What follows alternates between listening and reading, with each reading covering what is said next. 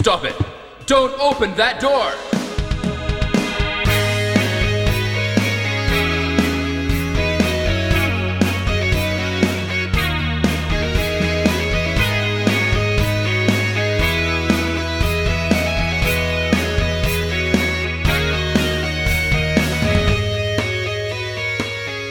Hello, everybody, and welcome to episode seven of the Masters of Unlocking podcast. Happy Halloween to everybody if you're listening to this on release day or I guess the day after release day.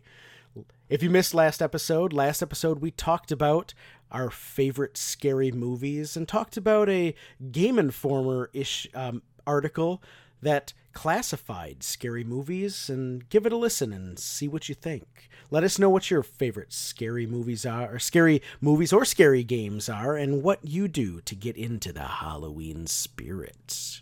Oh, so many times I wanted to interrupt you and say that you said movies every time. I was like, he'll catch it. He'll catch it. And then he did at the end. Oh, Congrats. man. You did at the very end. You Wait got it. for it. Wait for it. Normally I jump I'm I'm just uh what's the there's a term for it, uh, chomping at the bit to to make you look absurd, but you saved yourself. So next time. Maybe there'll be another opportunity here during this hour episode. Normally, I do a pretty good job of making myself like a look like a fool. I very rarely need help. It doesn't it doesn't require much skill for me, so uh, you know, that's that's all right. Well, What are you doing for Halloween, Caleb? I am staying at home uh, and telling. I'm, I'm going to tell my wife that she can take the kids trick or treating. That's the fun part, apparently. I will tell her with all seriousness that I'm going to stay home and hand out candy, but instead I'm going to turn off my light, lock the door, and not answer the door once. Uh, I. I'm, I'm a curmudgeon. I'm, I'm a curmudgeon. I want to be the old man at the end of the street that all the kids are afraid of, which you would think Halloween would be the perfect time for that to happen. But I'm a curmudgeon in the sense that I don't like talking to people. And every year I, I, I tell my wife, I, I don't want to, can we just not give out candy this year, please? I, I don't want to answer the door. I hate pretending I'm impressed by people's costumes and I hate telling kids, oh, look at you scary ghosts. And I I hate it. So, uh, if anything, I just want to put a bowl of candy out on the porch with a sign that says "Grab what you want." And I understand that's not in the Halloween spirit, but I'm not. I don't have the Halloween spirit. I, I like the uh, movies. I like the decor. I like the general creepiness and then the celebration of that. I don't like answering my door ever, and so for that reason, Halloween is one of my least favorite holidays. Actually, I can get behind that. I'm I'm I'm sort of an introvert myself, so I am all about not answering the door and just eating all the candy myself because I'm also a fat kid. yeah. Why should you? Part, why should you uh, encourage? Other fatness in the world, Right. right? Yeah. Like own it. Uh, I, I, I'm that way too. I, I, I want it all for myself. So uh, Jen's gotten smart. My wife has gotten smart, and she'll buy the types of candy she buys to hand out is candy that she knows I don't like. Oh, that's cruel. It's pretty cruel. It's pretty cruel. So she's a cruel person. Uh, horrible, horrible human being. she doesn't listen to this. Uh, she thinks I'm down here like cleaning the basement or something. Uh, so I assume you'll be playing some games or, or doing something during this holiday season. Do you have any scary games you're playing, or do you just have other games that you're playing um, that you that you plan on playing during the holiday? Well, after chatting with you last episode about our scary games, you had recommended Kholat. So, as I said last time, I was going to dive in. I was going to push off all of my other, oh, I'm going to play that next. And I'm going to actually bump Mm-hmm. And you loved that it. to the top of the it. list. hmm And you loved it, and you loved it, right? Yeah, you Well, loved it, I, I certainly bumped it to the top of the list. I'll go that far. and you loved it. this game confused me because I'm easily confusable, but also because you had mentioned very last episode, as well as multiple times before in our plethora of six episodes, mm-hmm, mm-hmm. that you do not have the patience for stealth games. Now, I love stealth games. I don't consider myself a patient person, but I love stealth games. And when I played Kholat, I thought, I don't have the patience for this. it is far too open world for my taste. now, I don't know if I just am a dullard or I don't have the creative juices in my brain to make this work, but I need some sort of direction. And I felt like I got out of the cutscene and it was just like, here's Russia, uh, wander around. and I had no clue what I was doing. And now that didn't that didn't dissuade me from trying. I played that damn game all day Saturday. I played like 8 hours of that game and didn't get anywhere. You know, I wish I could say that it was all a ploy for me to make you waste your Saturday afternoon, but I, I morning, genuinely most of loved evening. that game. Oh, uh, yeah, no, and of the evening, sorry. Uh, but I genuinely loved that game, and I, I guess I can definitely see other people not loving it. Um, the wandering around part I get for sure. I think I wouldn't be surprised if I just happened to be in the mindset for a week or so long that I played this game. Uh, played and completed, so I didn't give up on it or anything. So I can fully say that I really liked it. Um, I wonder if I was in a mental state during that week that for some reason just worked because you're not the you're not the only person I've heard say that the game lacks direction in a way that is disparaging and and just doesn't doesn't encourage you to keep exploring. For me, I I felt like it uniquely guided me in very very uh, limited. It, it was def there was definitely limited guidance, so it's very difficult to go uh, where you needed to go. But it also followed certain conventions of game affordance. You know, you see a red light in the distance and everything else is white. Well, then I should probably go to that red light. And as you're going to that red light, you kind of notice that there are maybe a couple other red lights. Okay, there's other destination points throughout this map that I need to get to to some degree, and you you don't have any uh, weapon. Um, so as you're first traveling to the first most obvious red light of the game, you you you get killed pretty quickly, pretty easily, pretty brutally. And in my mind, I'm thinking, well, that's probably not the red light I need to go to then because I don't have a weapon once again. So the game can't really expect me to be able to defeat this monster. It's impossible to get around this monster. So I'm going to go explore other places. And I felt like I, I just was, I just enjoyed the journey in a weird way that yeah, I guess I guess maybe if I was in a different mental state or something, maybe I wouldn't have enjoyed it. But for s- some reason, it just really, really resonated me. In fact, I would call it one of my favorite games that I played the year I played it. Like it was that good to me. Wow. So I don't know. Yeah, I don't know. I, I still stand by it. Anyone listening who hasn't played Kholat, if you like, um, w- I, I would call it a walking sim for sure, Yep. but mixed with uh, a bit of um, uh, horror. So it's like a horror walking sim that takes place on a snowy mountain. Uh, very little story to drive you, very little direction. But after a while, you start learning um, the conventions of the game, and you start kind of you feel like you know where it's kind of taking you. The map, I will say, is an atrocious map. It's horrible to read. It's hard to read. It doesn't make any sense, which isn't really helpful for a game that's all about exploration. I understand, but I do remember having problems with the map system. It was Yeah. bad. Oh, yeah. The the map system definitely gave me headaches. Mm-hmm. I really did want to like this game. I had imported it. I thought it was right up my alley, and I said so last last episode. Frankly, when I started the the game up, I was into it. I actually started jotting down notes to talk about in this episode, saying, "Okay, I had a pros list and I had a cons list." I thought it was really cool that it was based on a, a, a true story you know back in in 19 i think it was the 1950s there was a group of uh, students and hikers and things that went up into the i think it's the ural mountains to do a bunch of res- research and i think they were on some sort of a school expedition. And they basically just they were up in obviously there's it's 1950s so there's they weren't really expected to be heard from until they came back down. And three weeks later people are thought hmm remember those guys that went up into the mountains? We should probably figure out what the hell happened to those people so they go up and they try to hunt for them and they they find just the camp utterly destroyed. Have no idea what happened. And the tent was actually like destroyed cut from the inside out so it looked like they were trying to escape something in the tent with them and had had run across the you know the frozen blizzard of the mountain barefoot. And it really just a creepy story. Just really impressively set sort of the um ooh this is a scary setting. And i mentioned last episode how much i like the ambiance and how much the setting of a story drives me for survival horror and just horror mov- horror movies and horror games in general.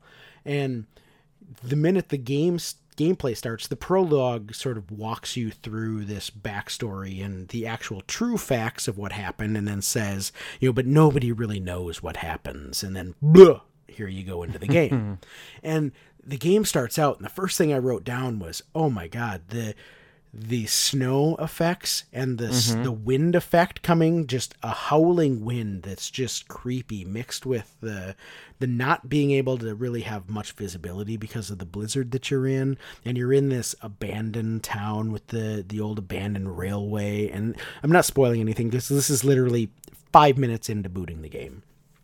And those are things that I wrote down that just really set me into a creepy, creepy spirit. And then as I started wandering around trying to figure out what the hell I was supposed to be doing, it just started to go to the back of my mind and I started to lose. I started to not be as invested in the setting. And I feel like I needed to be invested in the setting in order to really enjoy it. Well, I'm I'm sorry for wasting your time. Uh, however, I think you're wrong.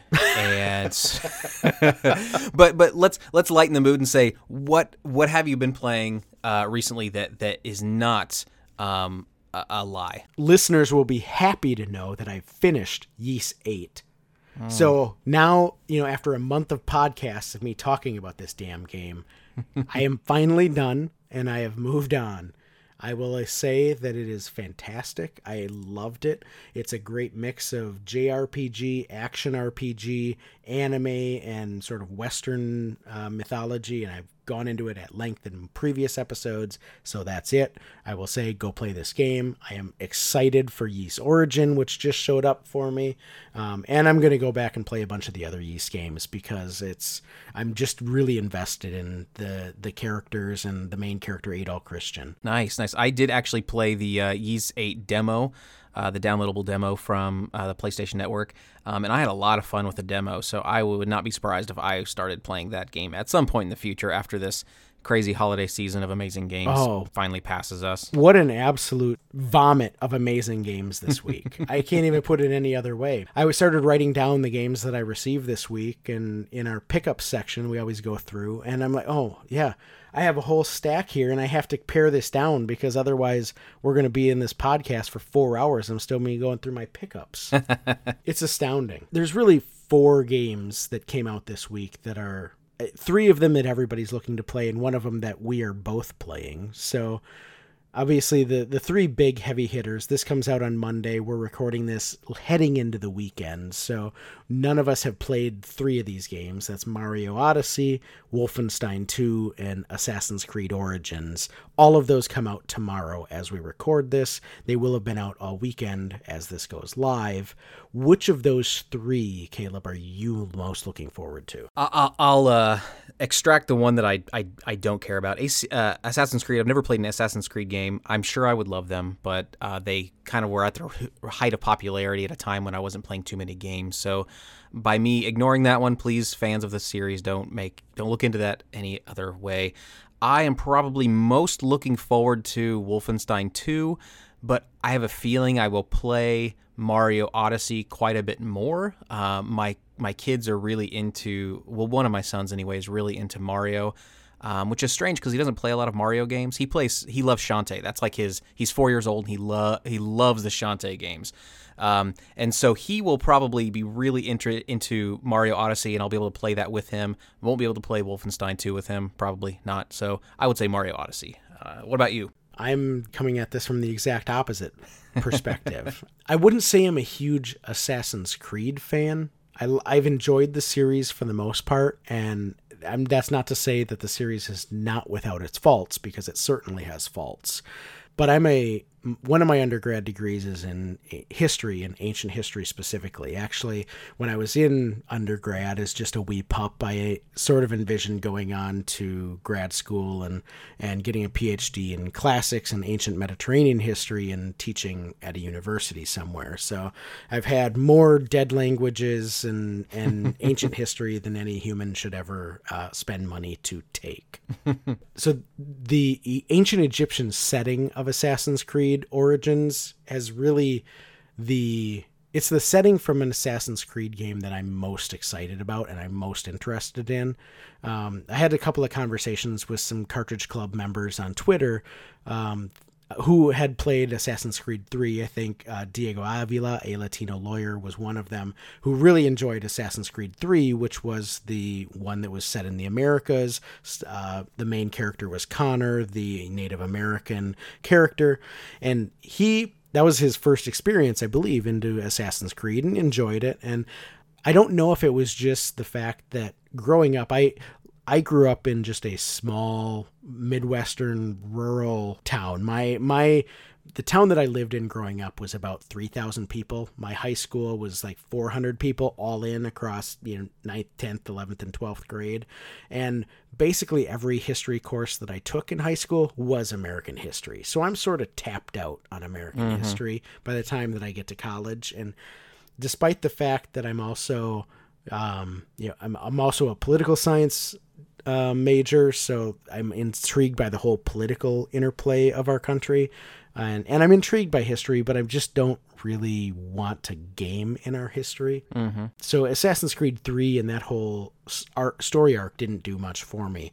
Assassin's Creed One was a little weak in just its overall polish, although that was probably the second most interested in a setting that I've been. Just again, it's the closest to ancient history.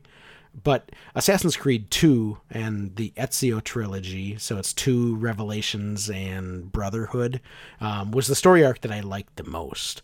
One of the Polygon reviews basically said, look, it's a gorgeous game, and you get into this beautiful setting, especially if you're playing it in 4K on a Xbox One X, uh, that's yet to come, or on a PlayStation 4 Pro or a high end gaming computer, and it's absolutely beautiful. And you play it, you're excited to see all of the sites of ancient Egypt and climb the pyramids and see the city of the dead and all of this stuff.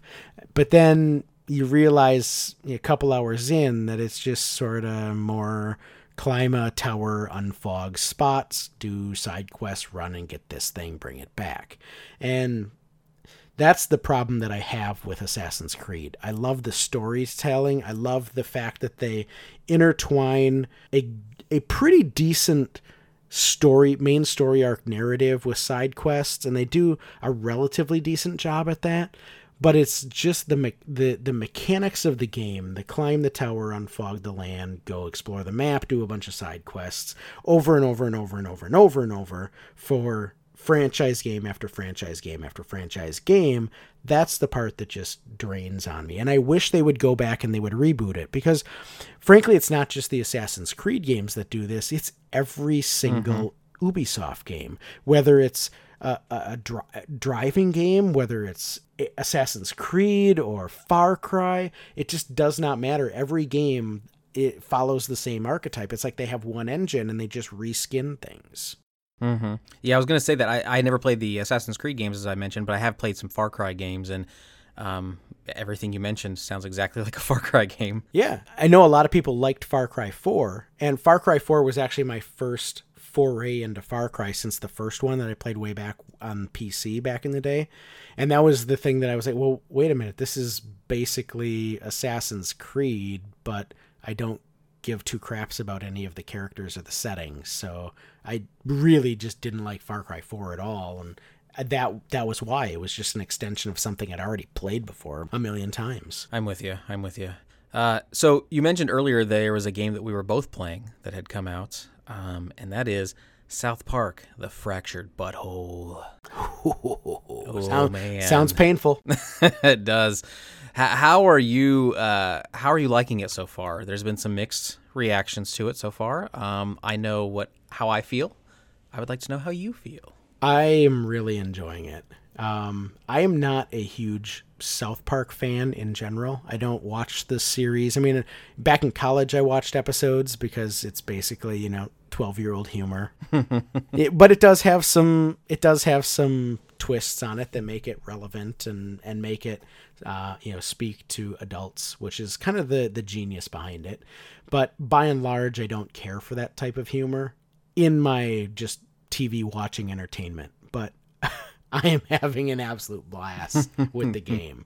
I really enjoyed the the first game, Stick of mm-hmm. Truth, as well, which I played earlier this year actually for the first time, uh, in in anticipation of the, uh, the Fractured But Whole.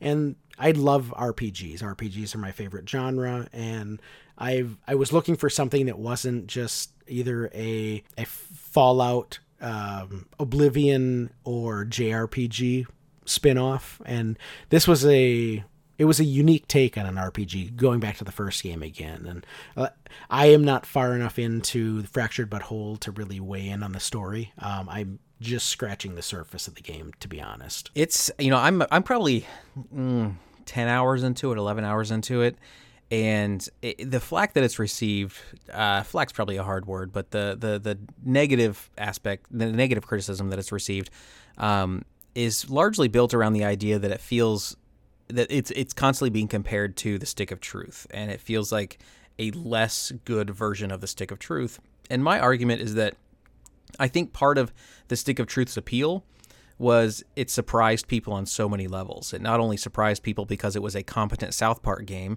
and that had not never happened before. Um, there'd been plenty of South Park games, and they'd all been pretty terrible. So this was a competent South Park game, and not just competent, but a great South Park game, and that was surprising to people.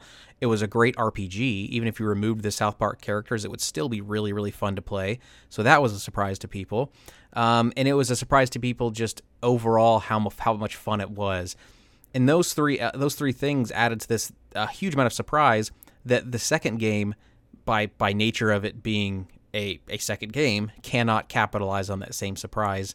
And so I think that's why the second game is not getting as good a reviews or is not getting you know looked upon as favorably. I fully believe that if the Fractured But Whole had came out first, and now we were seeing the Stick of Truth we'd be seeing the exact same kind of pattern. Everyone would praise the Fractured But Whole as being this amazing game, this uh, this amazing, you know, groundbreaking game.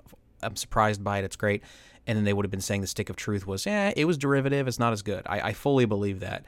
Um, it did take me a, it did take me a few hours, I will say. With with with the Stick of Truth, I was on board from the very very beginning and laughing out loud from the very beginning. And again, because it was so surprising.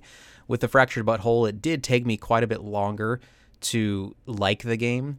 Um, and I, I think so, far it, it's not as as big a story. Uh, you know, the the stick of truth did go into space, and it you know went into buttholes, and it went uh, it went crazy in all all sorts of different directions. And and this uh, the fractured but whole hasn't really done that yet. It could surprise me, of course. I'm probably about halfway through the game, I would assume.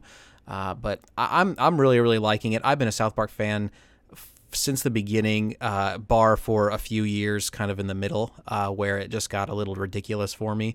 I've come back to it recently, and this this newest season has been fantastic so far. The previous season was pretty good.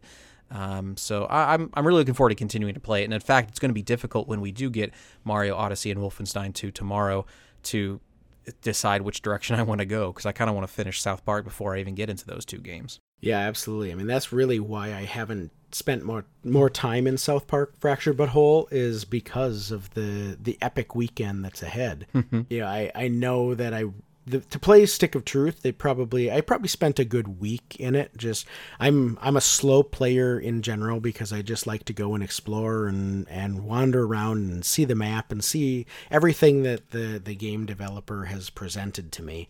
Um, and I only play one game at a time. I don't flip back and forth between games when I play. Mm-hmm. So I it really that's the reason I really only popped it in and just sort of started to experience it. I I also wonder all of the things you mentioned about just being not as unexpected and being uh, anticipated if the fact that it was delayed had anything to do with it as well.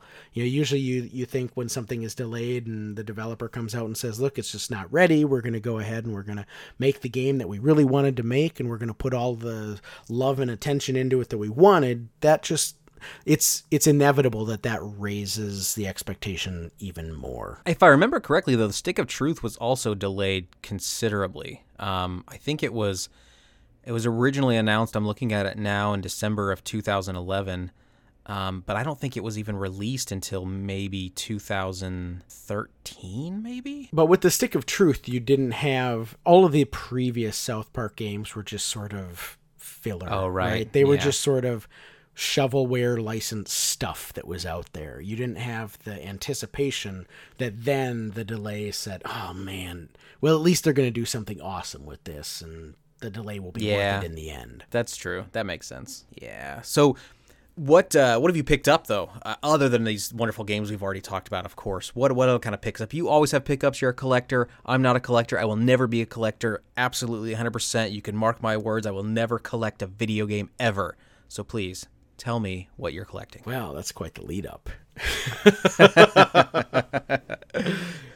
so obviously, I picked up South Park: Fractured But Whole. I picked up the Assassin's Creed's Assassin's Creed Origins uh, Collector's Edition. I've got the Collector's Edition of all the Assassin's Creed games, going back to the first one. So that's just uh, again, I fail in my attempts to stop buying big box stuff. and then, of course, I also purchased the Wolfenstein 2 Collector's Edition because I'm a whore. uh, and by the time this podcast is out, I will have also received Bubsy, the Woolies Strike Back for PlayStation 4. That comes out on Christmas, or uh, not Christmas, Halloween Day, uh, October 31st. Bubsy was a, a platformer that it wasn't a great platformer back in the 16-bit era. It came out for both the Super Nintendo and the Genesis, but it was a, a Super Nintendo that was one of the first Super Nintendo games that I had, and I just had a blast with the original Bubsy. Um, so I'm kind of excited to, to go through and play the the reboot and, and third game, I believe, in the series here. Yeah, I really want to be surprised by Bubsy, this new Bubsy game. I want to think it's great. I want to be surprised. I want to have a good experience. I haven't ordered it, um, and I'll wait till the reviews come in. But ah, God, I would love to have just a really solid 2D platformer surprise. One of the things that I really liked about Bubsy, the original game, going back to the Super Nintendo again, is just how self aware it was. I really enjoy games that sort of poke fun at themselves and and know where their place is in the game industry. And Bubsy for the Super Nintendo, and I haven't played it for the Genesis, but I assume it's the exact same game, really did that. Uh, and did that in a, a funny kind of way. It it takes things from Sonic, it takes things from Mario, and it doesn't make any bones about the fact that it's doing it. And I really hope that we get more of that same sort of uh, insider, behind the scenes, uh, kayfabe, or you know, to use a wrestling term, humor behind it. But then the the other games that I got were uh, at least that I'm going to go through. There there were more, but I'm going to try to limit myself here. The Fire Emblem Warriors Special Edition for Switch. And this was one that I made sure I bought two of at Amazon so that they would ship them together and it would ship in a box because I knew that if they didn't, they would just be stuffed in a, in a bubble mailer and be destroyed. And of course, they shipped them in two separate bubble mailers, and both of them came looking like uh, sumo wrestlers had had their way with them. Wow, I've never heard of someone uh, going that far to uh, to get a. Uh, that's just that's a a new uh, level that I am very um, honored to be a part of the conversation where you're talking about. It. I never would have thought of it. I do it almost all the time, frankly. Anything that's a collector's edition that comes in a, a box that I think may be of size that could fit in any sort of bubble mailer that Amazon or Best Buy or GameStop has.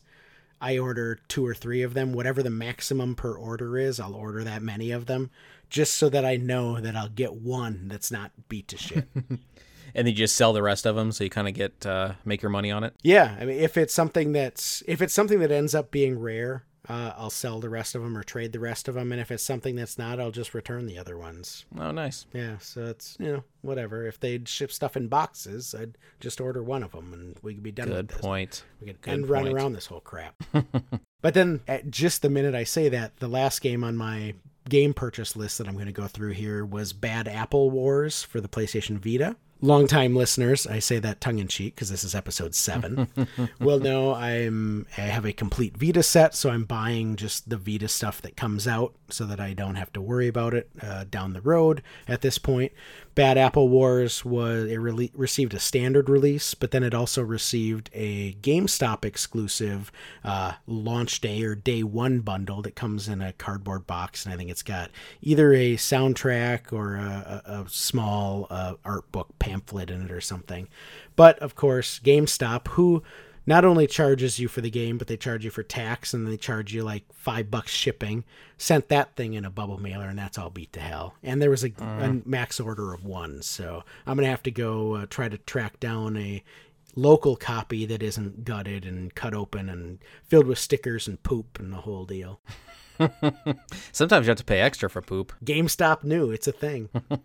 but I think probably one of the most interesting, at least one of the things I'm most excited about picking up this past week was a book, not a game at all. And it is Phoenix 4 The History of the Video Game Industry by Leonard Herman.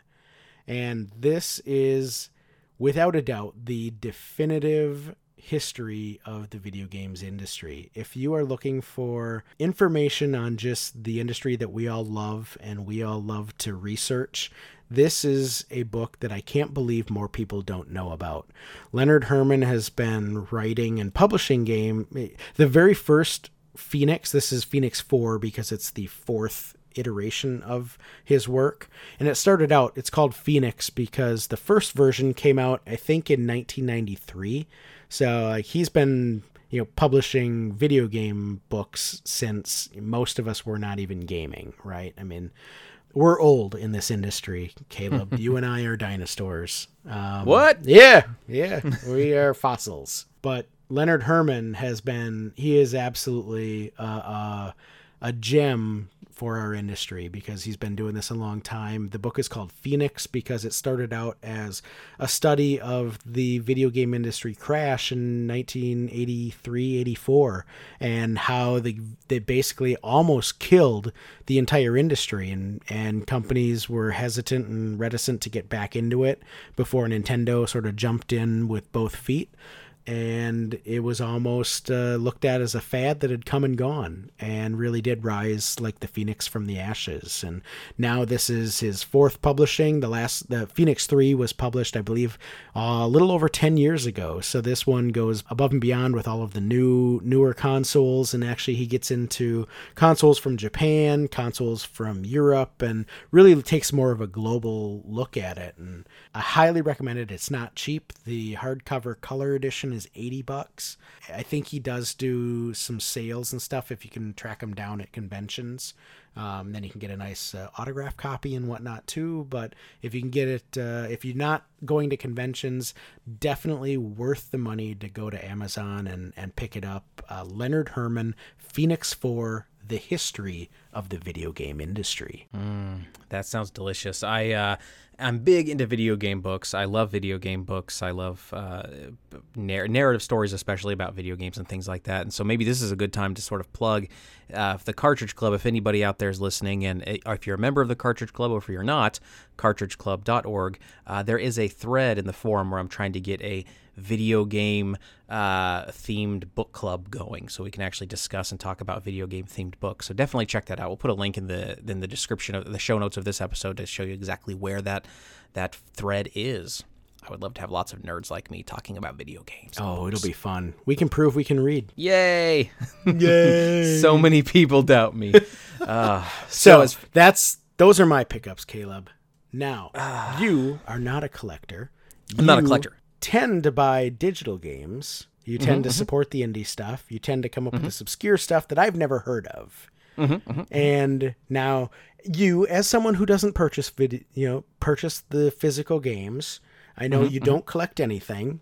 Not don't do not collect anything. What Mm, have yes. you purchased with your non-collecting self? Um, I started collecting some games. So this uh, It's a disease, my friend. Run as far away as you can. Well, and in the last episode, we did we did establish uh, this has been a long build up to something um, where I think I'm going to start collecting a very particular type of game, which I'll get into. But in the last episode, I did mention that I have a history growing up of collecting weird shit. Uh, listen to the episode six if you want to uh, hear more about that.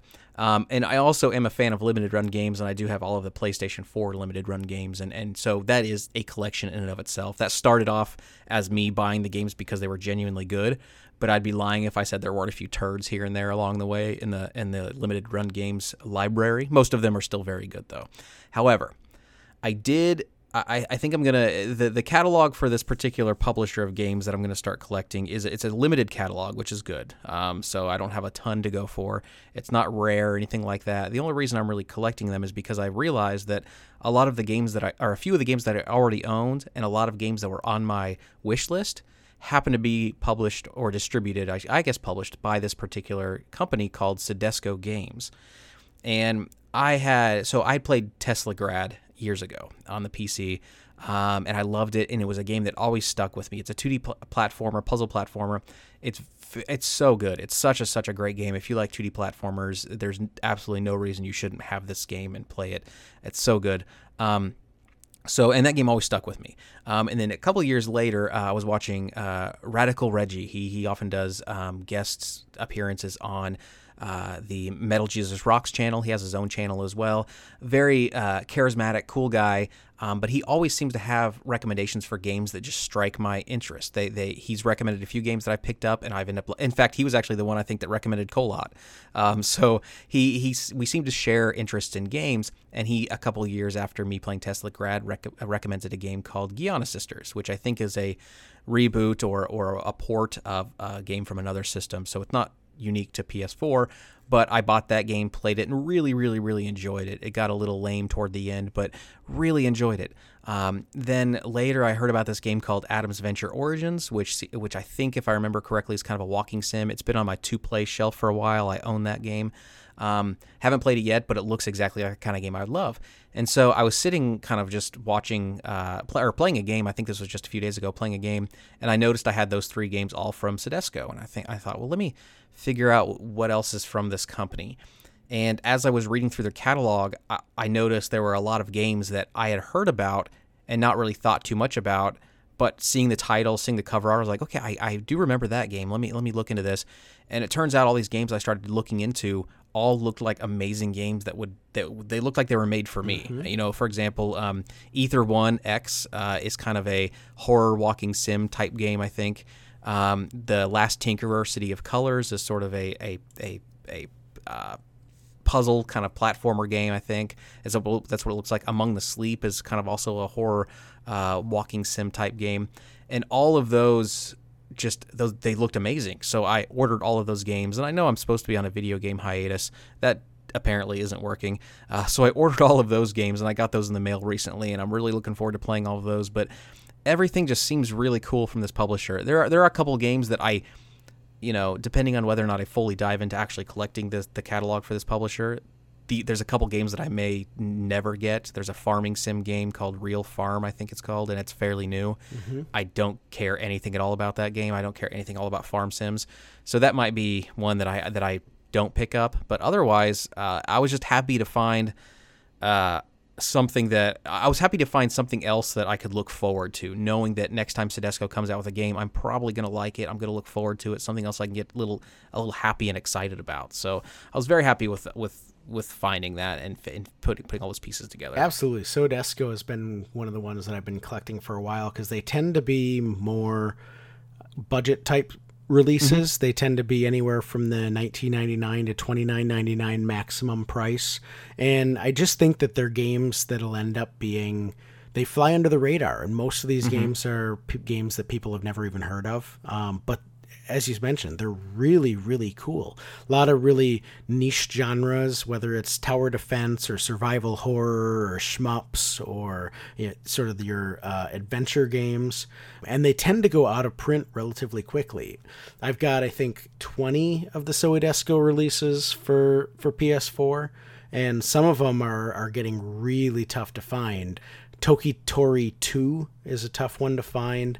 You basically play as like this bird who's um, protecting an egg, and it's uh, it's sort of an adventure mixed with a platformer um, with some weird mechanics.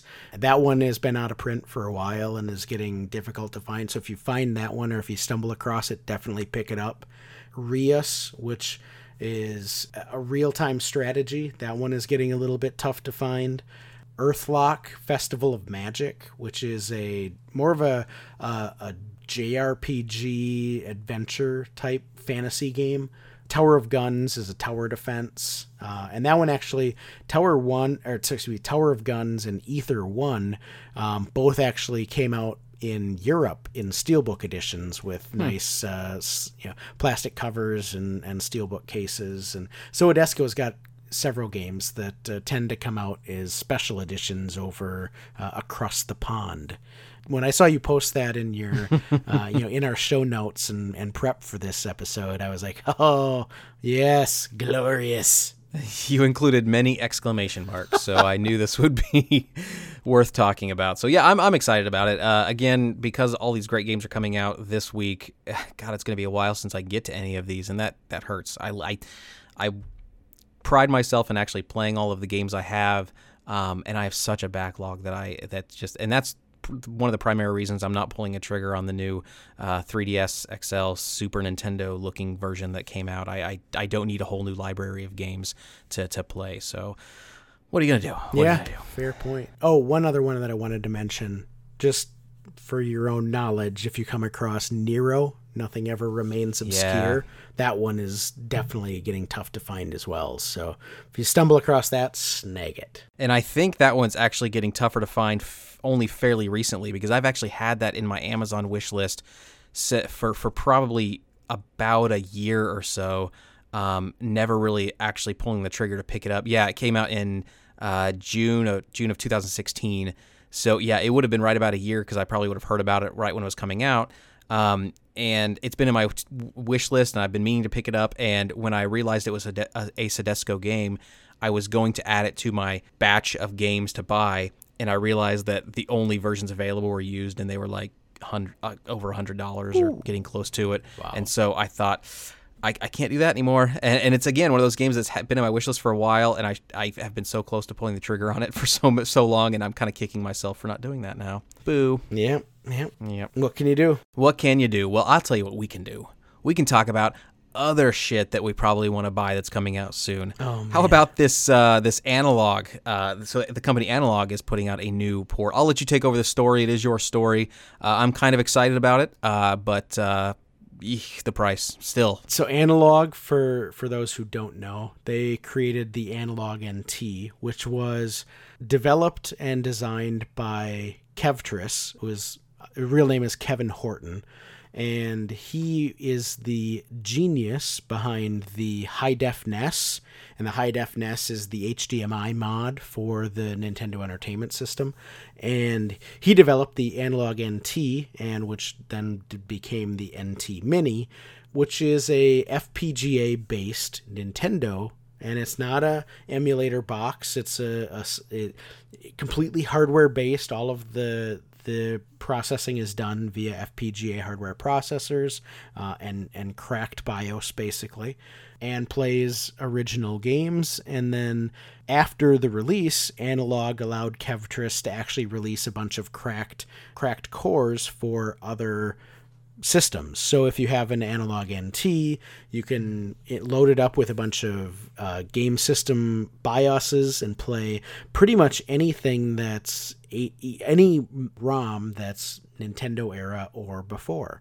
So it's really sort of a jack of all trades. It's got HDMI out, zero lag. Um, it's got Bluetooth controllers. You can use. It's got four controller ports in it, so you can actually uh, hook up. It's almost like a, an an NES multi-tap and an NES system all built into one, and just a really sleek look. But the drawback is is that it is definitely it's the Bentley of of Nintendo boxes, right? I mean the the thing ranges anywhere from 450 to 500 dollars, and really that's that's about the price that you would pay for a Nintendo, an original Nintendo console, a high def NES board, and uh, somebody to install it for you.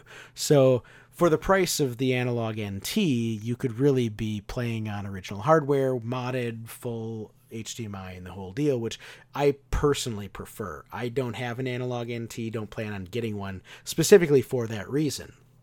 Now, recently, I believe it was last week, uh, Analog and Kevtris announced that for $189, they are releasing the Super NT. And the Super NT is a Super Nintendo version or Super Famicom version, if you're in the East, uh, of the Analog NT. It plays Super Nintendo, Super Famicom games, and it has an SD port. Presumably, Kevtris will be releasing all of the cracks again for other systems, so it should be a box where via FPGA, via HDMI, hooking it up easy one unit to your to your HD TV, you should be able to play almost any ROM or original Super Nintendo cartridge lag free high def in basically uh, you know high high quality hardware. Now where i go back and forth on this and now obviously the $189 this is almost a no-brainer even if you're putting it in in a, a, a living room you don't want your original hardware to get touched or anything like that. That's really the reason i've been debating on it. It's really almost a, a, a substitute for a retro RetroPie you know where mm-hmm. you can use original hardware original controllers uh, the whole deal um, and not actually be emulating things. It's more of a hardware simulation uh, and i know that's just getting into you know a nerd argument about what's emulation and what's hardware simulation and why is one good and why is one bad and I'm, I'm not going to get into that. There's plenty of other podcasts where you can listen to that ad nauseum. but even the the hardware simulation, I tend I, I really like playing things on original hardware. And if I have to mod the original hardware in order to to play it on it, I to me the the difference between emulation on, say, a SNES Classic or a RetroPie and an analog NT box that's completely redesigned hardware, FPGA, the whole deal from the ground up. I tend to not really differentiate them. And I know that's I'm in the minority on that and it's not emulation. I'm not arguing that, but for my money, give me the original hardware, let me mod it so that I can uh, you know put it out uh, out to upscaler or uh, direct native via HDMI through a, a board like Kevtris's high def NES. I know uh, it's pinching hairs, but I just like having the original stuff in my in my console cabinet. I can't argue with that. I can't argue with that, and I won't. but if you don't have original hardware and you love gaming and you just want a box to do some cool stuff and play games, highly, highly, highly recommend the analog Super NT. Kevtris, Kevin Horton is an absolute. He's he's he and Ben Heck are probably two of the top engineers in our industry. Ah, I love Ben Heck. Um, don't tell anybody, but I have a Retron Five. So your your secret's safe with me. I'm a good kid otherwise. I mean, honestly, when you think about the Retron 5, which is it is an emulation box, right? And and emulation is just it's not as pure. It's not. It's got leg. It's got lag problems. It's got software problems, it's got compatibility problems.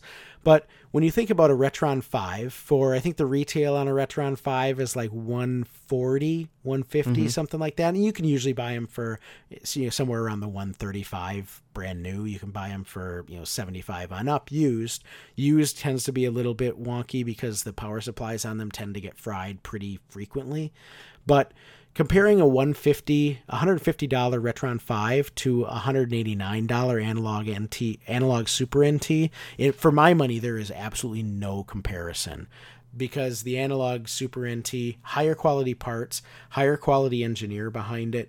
You can you don't need all of the uh, it's got an SD port directly in it, so you don't need, you know, flash carts and all of that stuff. It'll play ROMs natively once the once the FPGA cores are all released by Kevtris, and no doubt they will be. He released them for the Analog NT.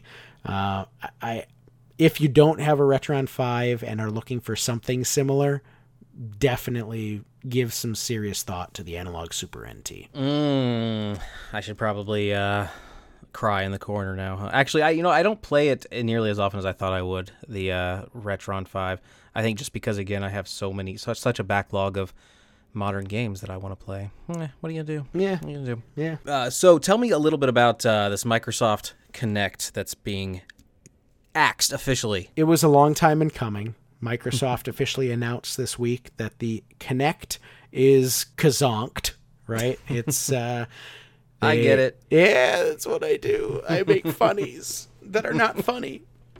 The Kinect is dead. How long live the Kinect? It is widely panned in gaming circles. I mean, I am it's no secret that I absolutely despise motion gaming of any kind. That's why I don't like the Wii.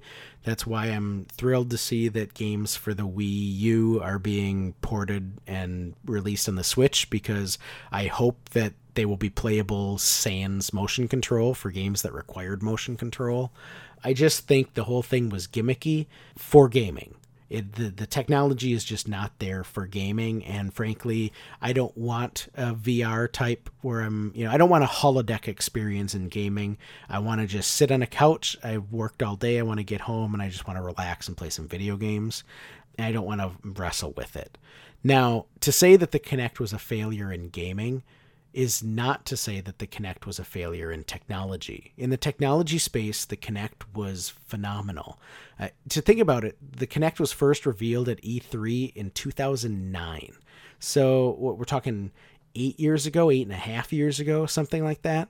And at that time, the the technology was really astounding. I mean, the the voice recognition, the the motion sensor capabilities, even in in unlit areas, when you see an infrared view of a Kinect in use with all of the dots being sprayed around the room and you can kind of see how that technology actually works it's not really i mean it's it's a far cry from a Wiimote. And frankly the the developer the development studio behind the Kinect PrimeSense and Apple actually purchased PrimeSense in 2013. And so the Kinect, while the Kinect may be dead, the Kinect technology lives on in Apple products. And nowhere is this more visible than uh, as we re- as we record this today on Thursday, the 26th. Tomorrow, the iPhone 10 is available for pre-order and the iPhone 10 one of the biggest differentiators between that and the 8 is that the iPhone 10 has the true depth camera, and that's got the facial recognition. It's got the capability for the phone to lock and unlock just using just by seeing your face in the uh, in in the detection. And the way that that works is via uh, PrimeSense's technology that was first released in the Kinect, so that it's not able to be fooled by just a photo. It actually does the depth ten- the depth sensing, and it's it's actually been tailored to the fact where they've had master um, Hollywood mask makers try to fool the new true depth camera and haven't been able to do it. So I mean the the technology itself has got a real legacy and and I think that will be the true way that the Kinect will be remembered. Long live the Kinect. Long live the Kinect. Yay, the witch is dead. Uh, yes, I, I've never played a Kinect. Uh, never played with a Kinect. And uh, it looks like I will never get the chance to now. And I'm not sad about it. You know what else you'll never get to play? Wolfenstein 2: The New Colossus multiplayer. And also something I wouldn't have wanted to play anyway. Uh, g- uh, thank you for bringing back the segues. We kind of I, we abandoned that for a while. I appreciate it. So, Wolfenstein 2: The New Colossus foregoes multiplayer because it would, according to the developers, dilute storytelling. Hallelujah! This is great. Thank you, Wolfenstein developers. Thank you, Machine Ga- Machine Games. Uh, I, I love you. Uh, I, I have long been a proponent for story campaigns. Perhaps my long diatribe earlier about me being very anti engaging with humans, and that's the reason why my uh, why Halloween is one of my least favorite holidays. Uh, maybe that should tell people why I don't really like multiplayer gaming either. Uh, I'm just not a fan of it and I love single player storytelling, and I love just storytelling in general. Um, I, I used to, at one point, wanted to make my life as a storyteller. So it's very important to me, and to see developers uh, embracing this and not trying to make up excuses as to why they may not have multiplayer ambitions or or especially considering the trend of games right now is definitely multiplayer and in fact there's been stories recently about the death of single player and how um, multiplayer will essentially be the wave of the future, and, and there will be fewer and fewer single player campaigns.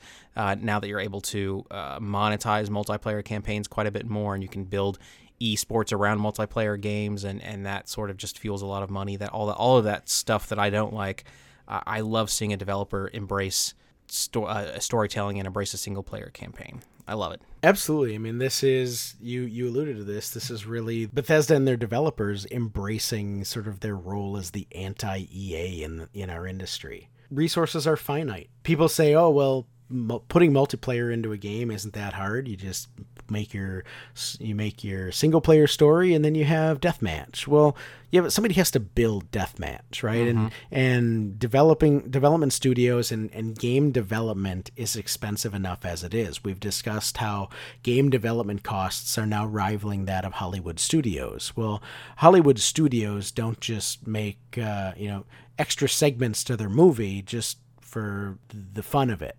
All of that stuff costs money and takes resources away from the rest of the the, the development studio. And whether it isn't the the game, whether it wouldn't have been Wolfenstein to suffer, it would have been something uh, else that they may be working on in the background that would have suffered. And I am all for single player. Really, the only kind of multiplayer gaming that I do is couch co op uh, if I'm going to be playing multiplayer, I want to just be able to hang out with a friend, you know, in the same room, share a, a couple of uh, barley sodas, and make uh, make make a little bit of social time out of it, which I know probably makes you cringe. Um, makes me cringe, kind of just even thinking about it. But uh, hey, that's uh, that's what I do. That's how I roll. That's my social time. Uh, no, I don't. I, I like. I like. I like multiplayer couch co-op. That's just fine. In fact, a friend of mine um, have a date later next week to play some Atari games. Uh, just sit back, have some sodas, drink, uh, play some Atari games, and uh, that's a great, great evening for me. So nice. that that kind of stuff I like. That's all right, as long as no one knocks on the door during our our playtime.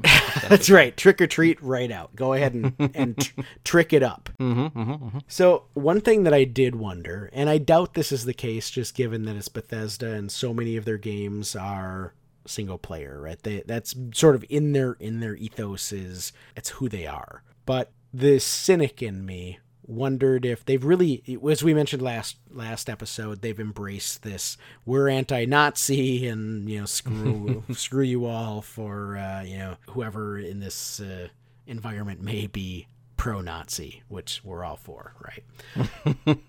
But i wondered if some part of the canceling of multiplayer didn't arise out of all of that hubbub um, since presumably in a multiplayer deathmatch mode, one team would need to be playing as the Nazis trying to win. And this is just me playing devil's advocate here. I don't think that's actually the case. Um, but it was an interesting thought. Well, yeah, and one thing um, I'll kind of lightly correct on because anybody who hears this podcast may do that. You did probably inadvertently just state that uh, that they canceled multiplayer, and as far as we know, there was never the decision to have multiplayer to begin with, as far as I know, unless I didn't read the article very in depth. But as far as I know, they were never planning on multiplayer for. Uh, Wolfenstein 2. That, so that that was my mistake. I then I may have misread it and thought or just assumed that oh well it was they must have had multiplayer because it's 2017 and everything has multiplayer.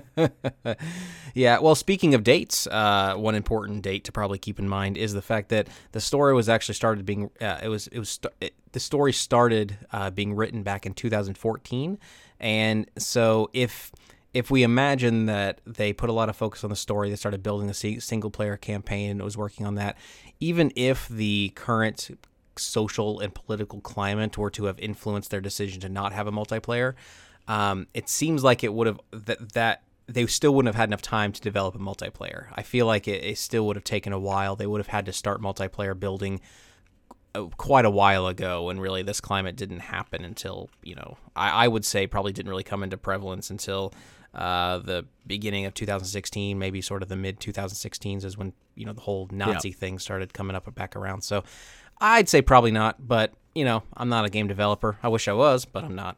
or do I? Or do I wish I was? This is an unintentional segue.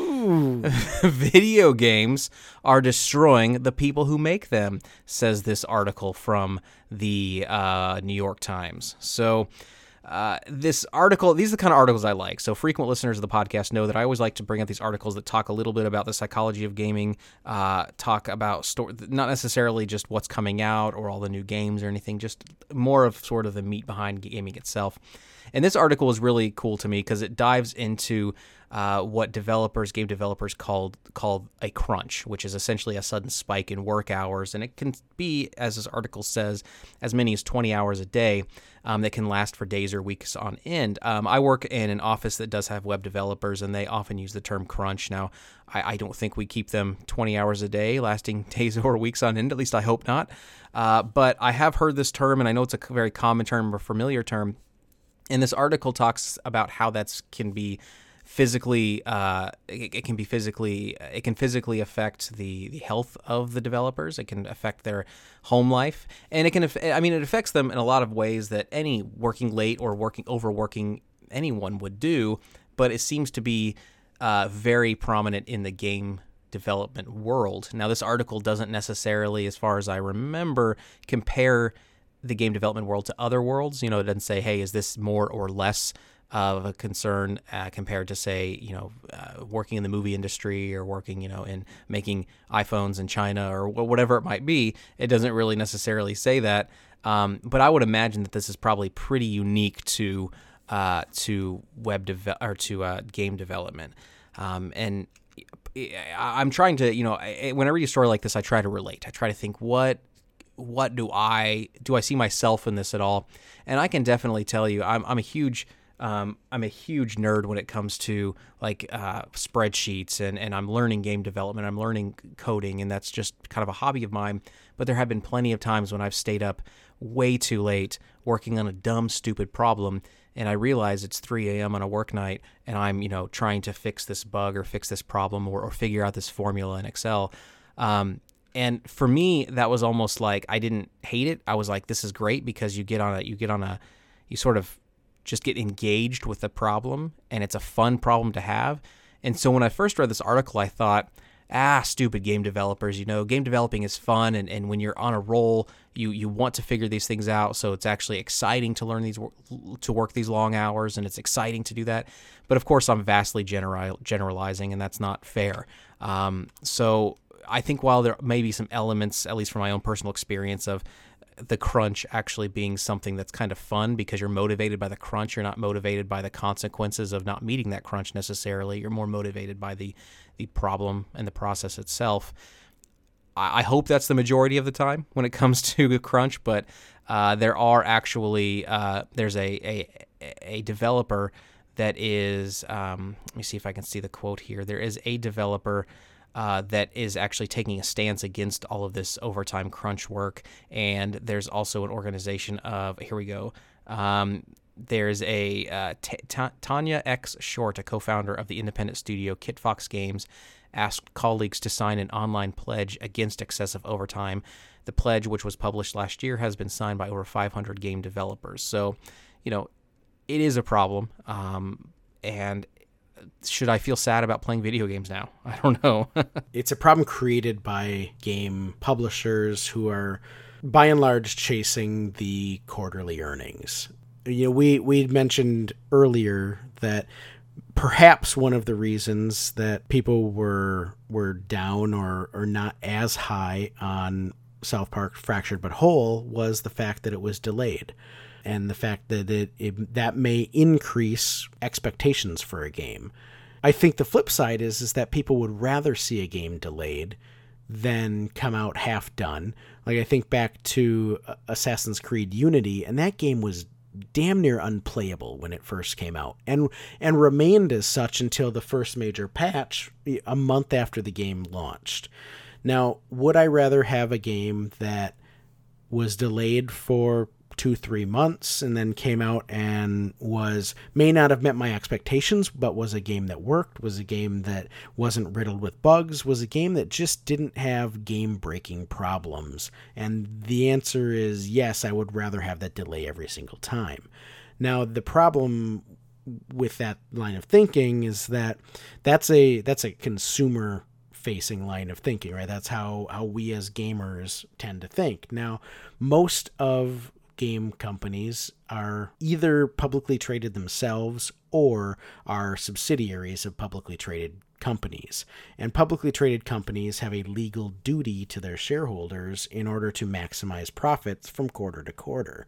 And that leads to deadlines. And that's not unique to the game industry. And you alluded to the fact that this article doesn't say you know, the, the, the game industry is unique in this uh, respect, but I think it is helpful to to shed light on the fact that it is definitely not unique to the game industry. I mean, I have friends that work in movie production, TV production. They all have the exact same deadline crunches and and I think that's a little out of the ordinary for folks who are used to working in a creative environment, perhaps.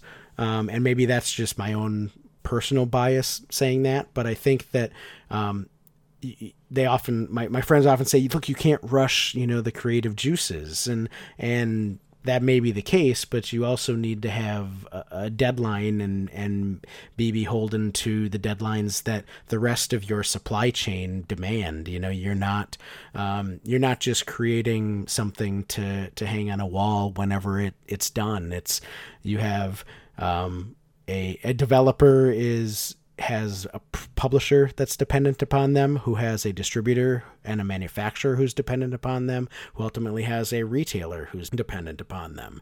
And the first line in a supply chain is often the or is always the most sensitive to any kind of delay. There's a uh, in business there's something called a queuing theory where any delay earlier in the queue in the line of the process that ultimately leads to the end goal, any delay earlier on compounds everything down that line. So a delay of a week in the development process may lead to a delay of a month in the develop into the manufacturing process, which may lead to a delay of a month and a half in the shipping and distribution process, which may lead to a delay of two months in the retail process.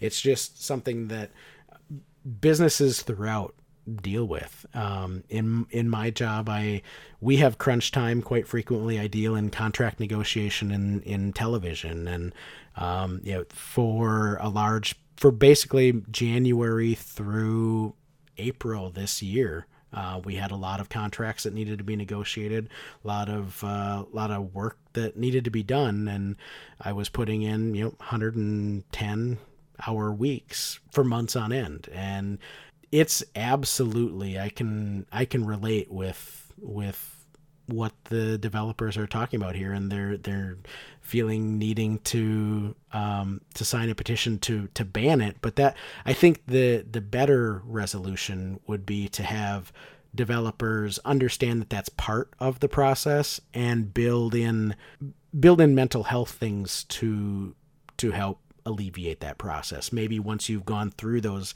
crunch times, then everybody gets a you know a, a two month hiatus or something, you know, a sabbatical to go and recharge their batteries because burnt out employees are no good to anybody either. Mm-hmm. Absolutely. And I should mention that this article uh, was written by Jason Schreier, Schreier, who is the author of a book called Blood, Sweat, and Pixels The Triumphant, Turbulent Stories Behind How Video Games Are Made, which is my vote for the first Cartridge Club video game book club. So go in there and vote for that book because it sounds amazing. Look how intertwined this episode is. oh. And uh, speaking of Halloween, um, how about speaking of how scary working months on end is? Oh, there you go. Yes, how video games scare us. Parentheses and why we like it. Uh, again, the kind of article that I love. Uh, so this this article, which is uh, published over at Rolling Stone, like a little known magazine, Stone, and it is about. Uh, just the science behind being scared and why people like being scared or why people like scary games. And a lot of it's not very surprising. People love the rush, people love adrenaline, that sort of thing. Uh, but what I really liked about this was it dealt specifically in how video games can can can do that. You know, uh, any movie can give you a rush. Any movie uh, can scare you, and other experiences can scare you. But video games are unique.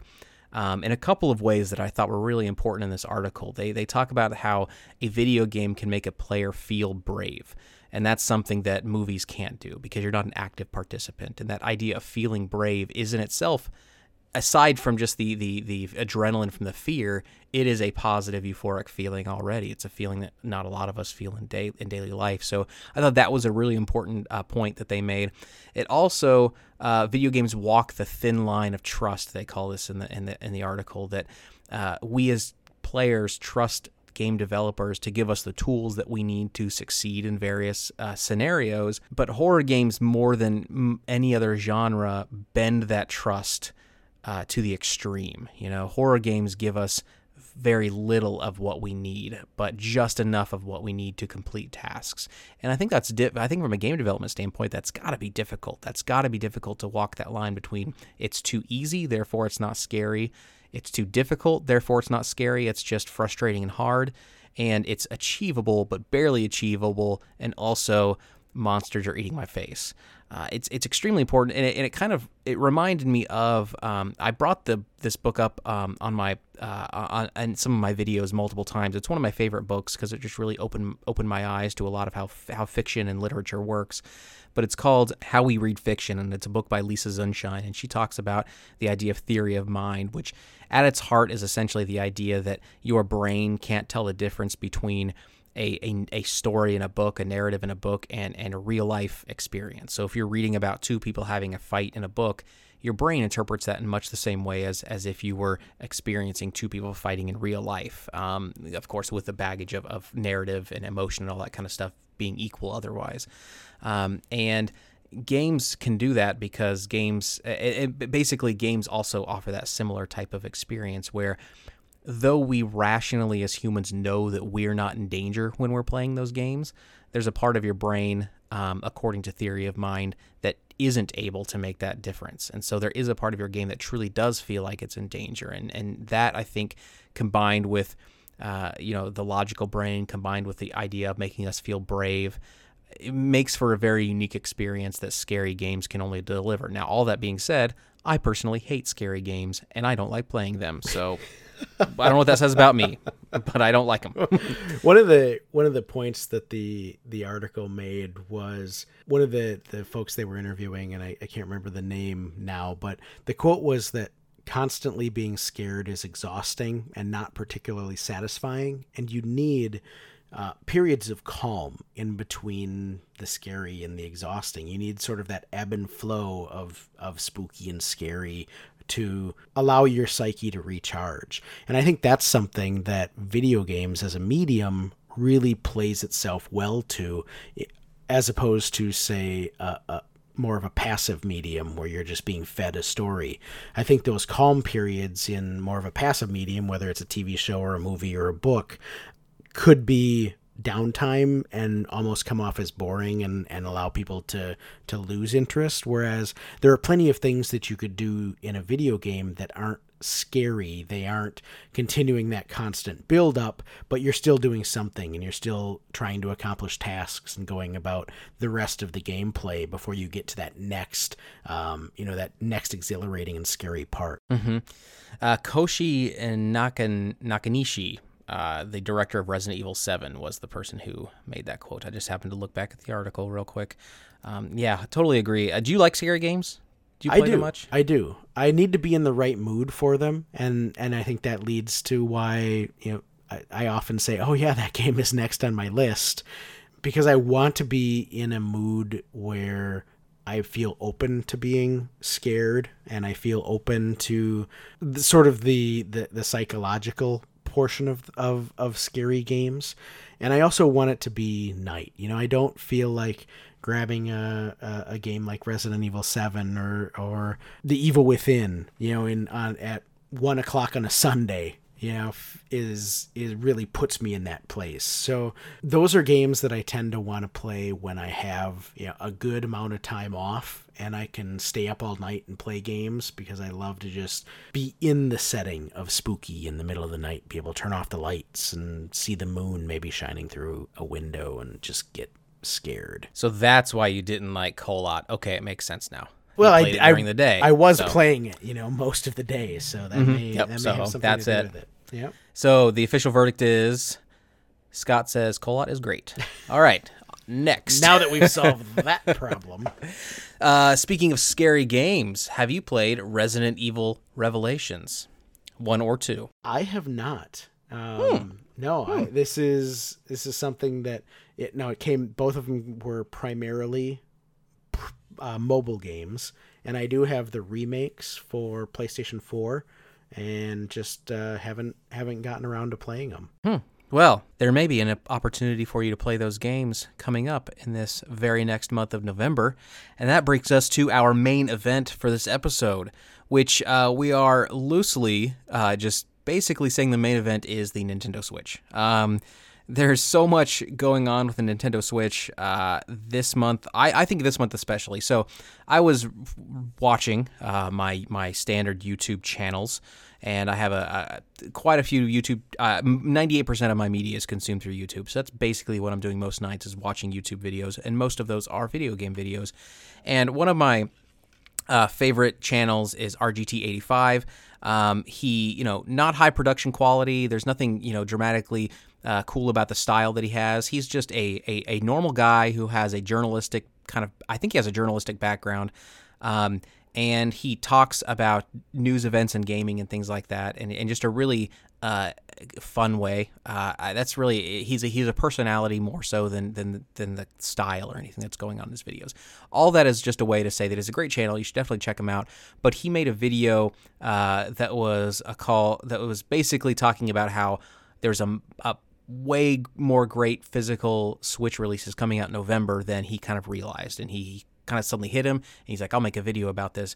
And he wasn't lying. I mean, I, would say the one drawback I've had to the Switch so far is that for me personally, there really haven't been a lot of physical release games that I've cared too much about.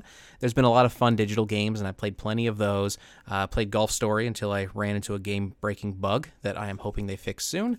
But uh, a lot of games that I've been playing, a lot of fun games, but there really hasn't been a lot of physical release games. And all that seems to be changing in November because there are a lot of them. Now, what's crazy about uh, this is that I'm super, super, super excited, even though most of these physical releases, in fact, all but one, are ports. are, are remakes, are, are games that are not uh, unique. Now, Mario Odyssey coming out at the end of October could very well be close to this November consideration. But if we exclude Mario Odyssey and look really just at November, we have Sonic Forces, which is coming out November 7th, and that's the one game that's that's new. Uh, Doom 2016, uh, coming out on the Switch on the 10th of November.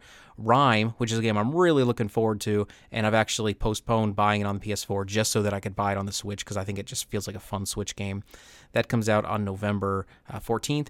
LA Noire comes out on the 14th. Skyrim comes out on the 17th. And Resident Evil Revelations Collection, which includes uh, Rev- uh, Revelations 1 and 2, comes out on the 28th. Uh, so a lot of activity coming on the Switch, and and I won't even get have time to play it because I'm sure I'll be putting hundreds of hours into Mario Odyssey. It feels like that's going to be quite a big game. It's insane. As a physical game supporter, I love that games are starting to to come out in large quantities, physical in on physical media for the Switch. I'm definitely concerned that, as you mentioned, out of the you know, eight games, one of them is an exclusive, not counting Mario Odyssey, and the other ones are all ports of relatively old games you know, in, as you look at it. I still chalk this up to the fact that games have a long development cycle, and I'm thinking that a lot of the things that were signed up for when the Switch was announced was just companies saying, "Oh yeah, we'll we'll port something to it and just to be able to be on the platform." So I'm hoping that you know we get through this year, get through maybe the first half of next year, and then we start seeing we'll be basically a year and a half out from the actual official launch of the Switch, and then maybe we'll start seeing some some quality, um, you know, top tier third party games coming out. Now, I think that it can't be overlooked that the Switch is uh, the physical media style are cards, right? They're essentially proprietary SD cards, for lack of a better comparison. They're not Blu-ray discs. They're not something that can just be stamped and churned out on you know a disc assembly line with very little uh, production cost.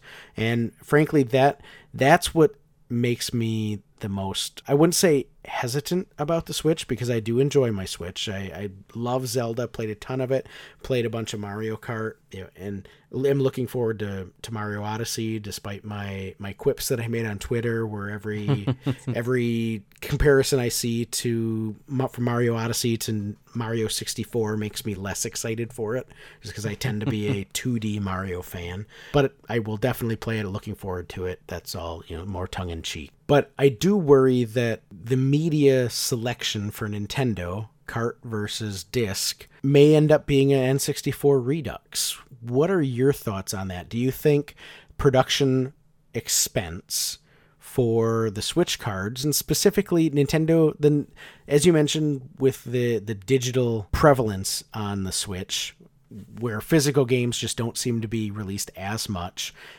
do you think that we run the risk of uh, an N64 type problem where smaller publishers, more indie publishers, forego releasing games on the Switch because of the development costs of the physical media. I don't think so. I think the N64's problem uh, wouldn't have been a problem had it been released at a time when digital downloadable content was so big. You know, having uh, indie developers don't need. To, in fact, most of the games on the virtual, uh, not, I almost said virtual console. Shame on me for thinking Switch had a virtual console. Uh, m- most of the games uh, that are currently downloadable for the Switch are indie games, um, or at least games from smaller publishers, uh, even if they're not independent. So, uh, or smaller developers. So, I, I don't think so. I think that there's the Nintendo has a history of using proprietary media. In fact, I think we uh, the discs used in the in even GameCube. When you go back to GameCube, they they had to do their own thing and have smaller discs than everyone else. So I don't know if that's a, a way to try to avoid uh, piracy or something like that. But they've always had their proprietary media. Um, I, I think or their proprietary the medium is proprietary and i think that they've done that as a way to everything nintendo does is a way to help further identify the thing with nintendo like i won't be able to look at a tiny card even an SD card looking shape thing without thinking of a game, a, a Nintendo game.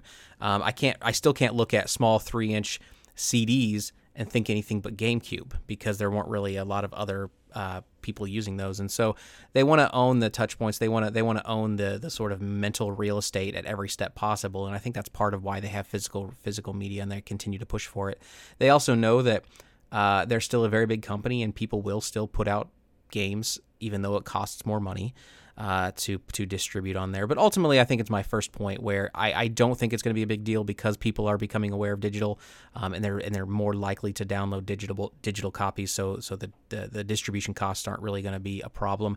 All that being said, though, it's very strange that the Switch out of the box just comes with 32 gigabytes of storage, which you would think it would be they they they would have a huge amount of storage if they really did want to bank on people being able to download games and, and use and download digital copies. But what are you going to do? Yeah. Well, and you know, you'll always can bank on someone like Limited Run Games mm-hmm. coming along and throwing a bone to crotchety old bastards like me who refuse to get with the times and rent digital games. So, Limited Run Games this week announced, um, in kind of a cool way, I thought, a very thinly veiled way, but uh, they announced that they were going to be releasing Switch games in 2018, and they did so with a series of contests on Twitter where they gave away uh, various Nintendo products.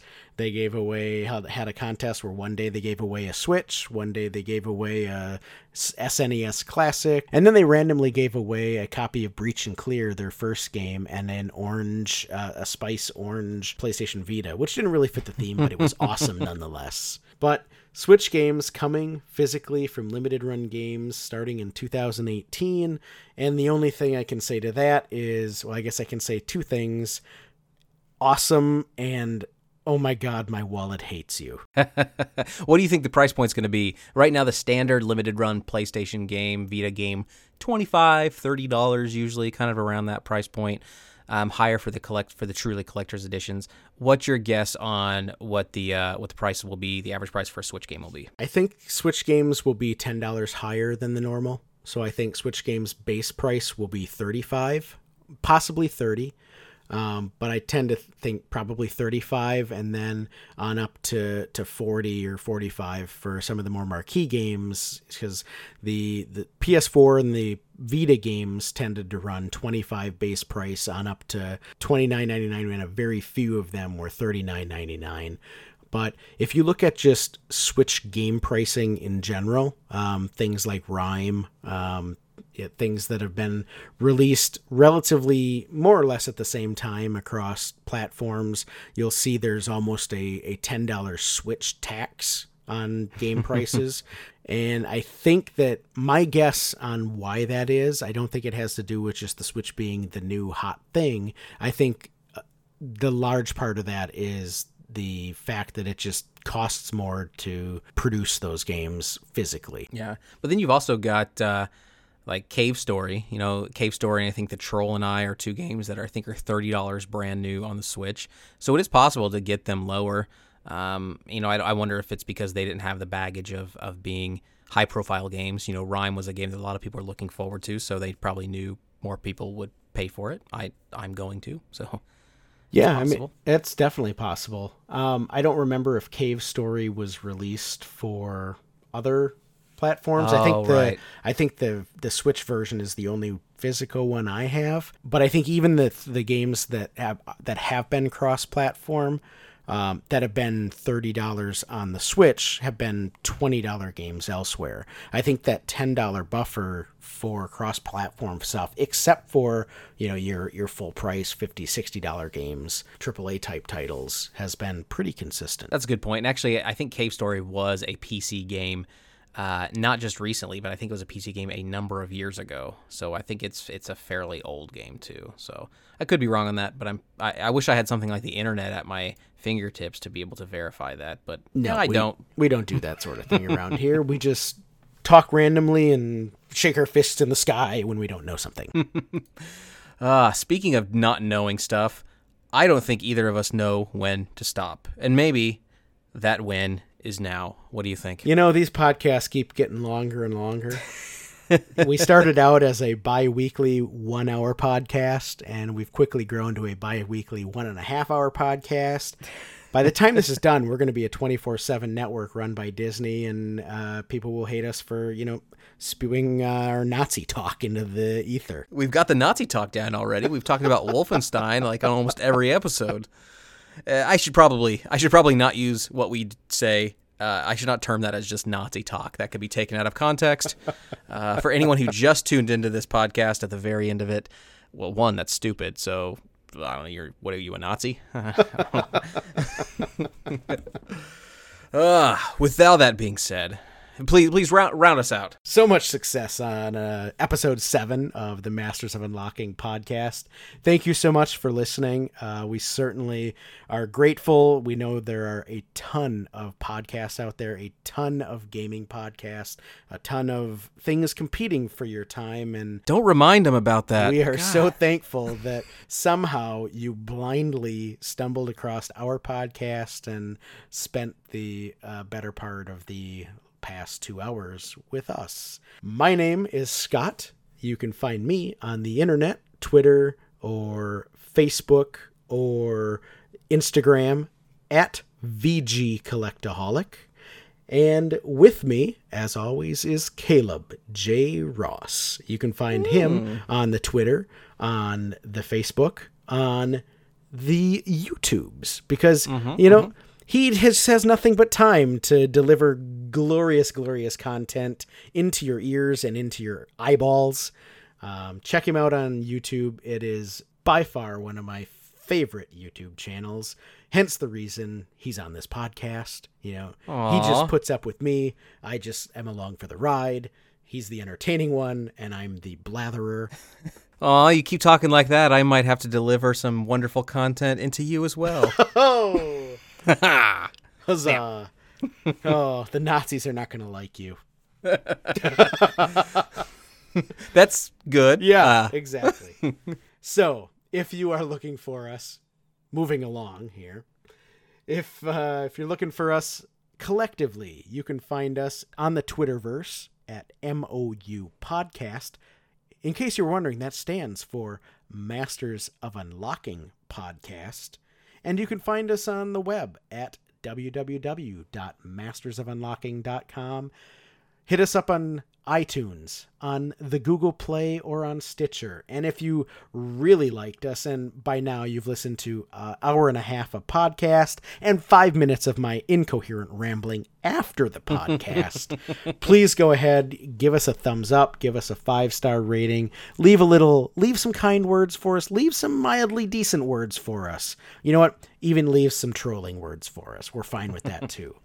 But We'd certainly appreciate it. Uh, hit us up. We're always happy to chat. And we will see you next time, two weeks from now, on episode eight of the Masters of Unlocking podcast. Happy Halloween, everybody.